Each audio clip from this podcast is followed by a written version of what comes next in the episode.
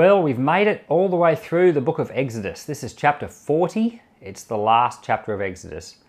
You know, a long time ago when the Bible was written by Moses, when Moses wrote these first five books, there were no chapters.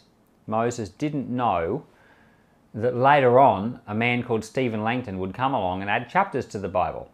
And Stephen Langton lived in the 1200s and um, but I, I, think it's really interesting that Exodus has 40 chapters, and the number of 40 is such a big number in the book of Exodus. Go, Moses goes up the mountain for 40 days twice, and here Exodus has got 40 chapters. I don't know if that's a coincidence or if God just planned it that way, but I think it's very cool. And um, we've now come to chapter 40, the last chapter of Exodus, and it's been a super interesting book. And um, I hope you'll continue with me tomorrow as we start Leviticus, which is also a super interesting book. I think they're all interesting. But that's why I said at the start, you know, which book of the Bible is the most interesting? You've got to just journey with me the whole way through and then make your decision. So let us read Exodus chapter 40.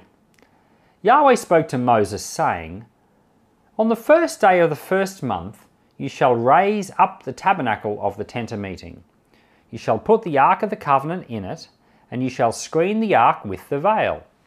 You shall bring in the table and set in order the things that are on it. You shall bring in the lampstand and light its lamps. You shall set the golden altar for incense before the ark of the covenant, and put the screen of the door to the tabernacle. You shall set the altar of burnt offering before the door of the tabernacle of the tent of meeting. You shall set the basin between the tent of meeting and the altar and shall put water therein.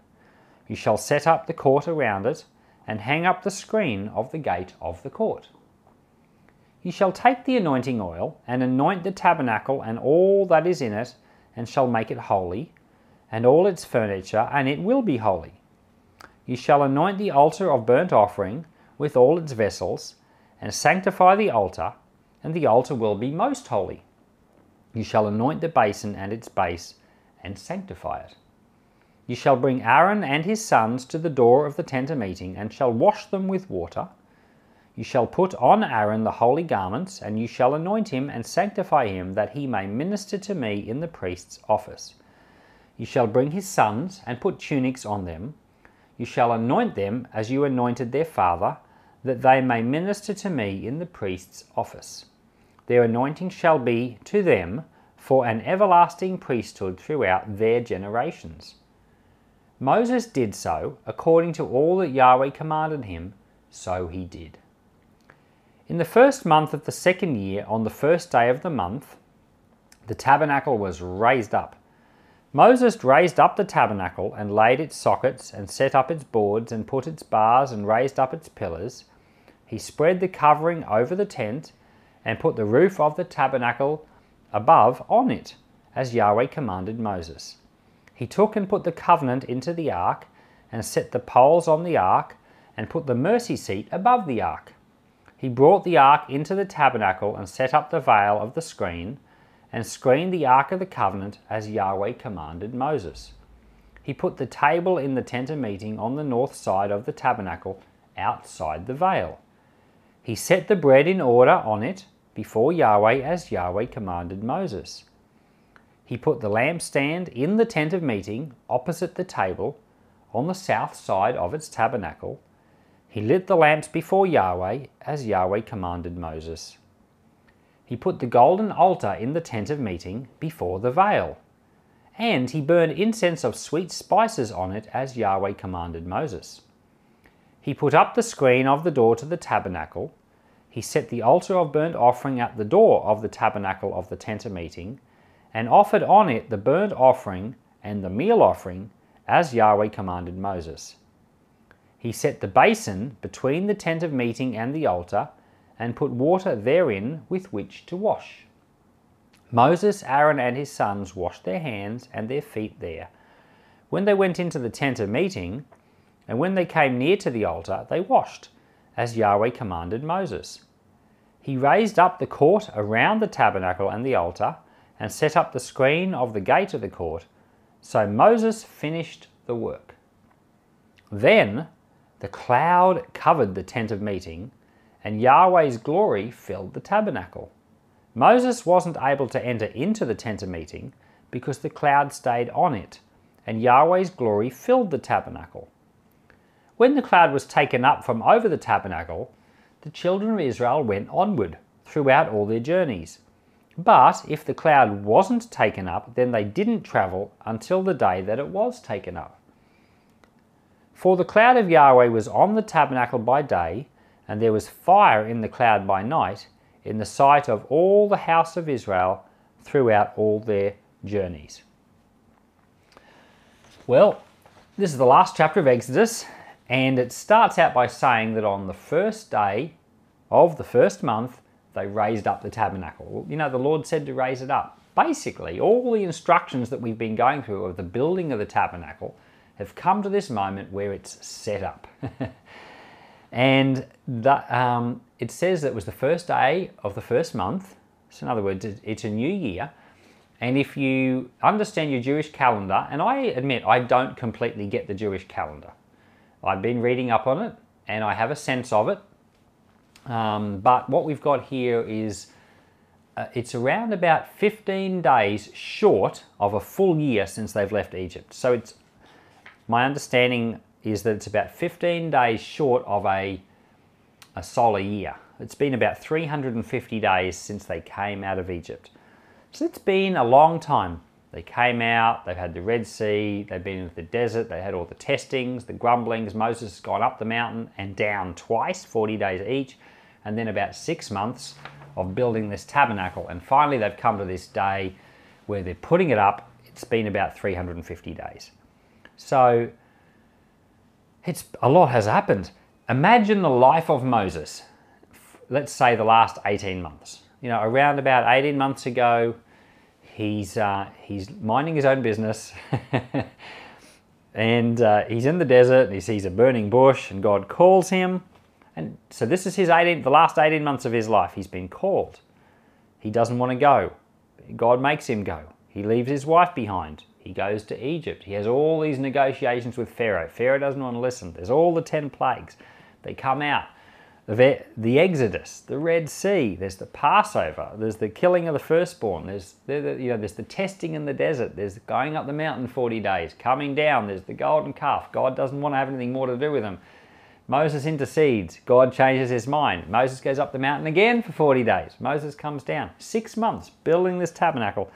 Finally, they set the tabernacle up, and the glory of God fills the tabernacle that was a big 18 months. that's also been a big 40 chapters of Exodus. All of that. I don't know what you think, but I would just summarize all that by saying that's just totally amazing.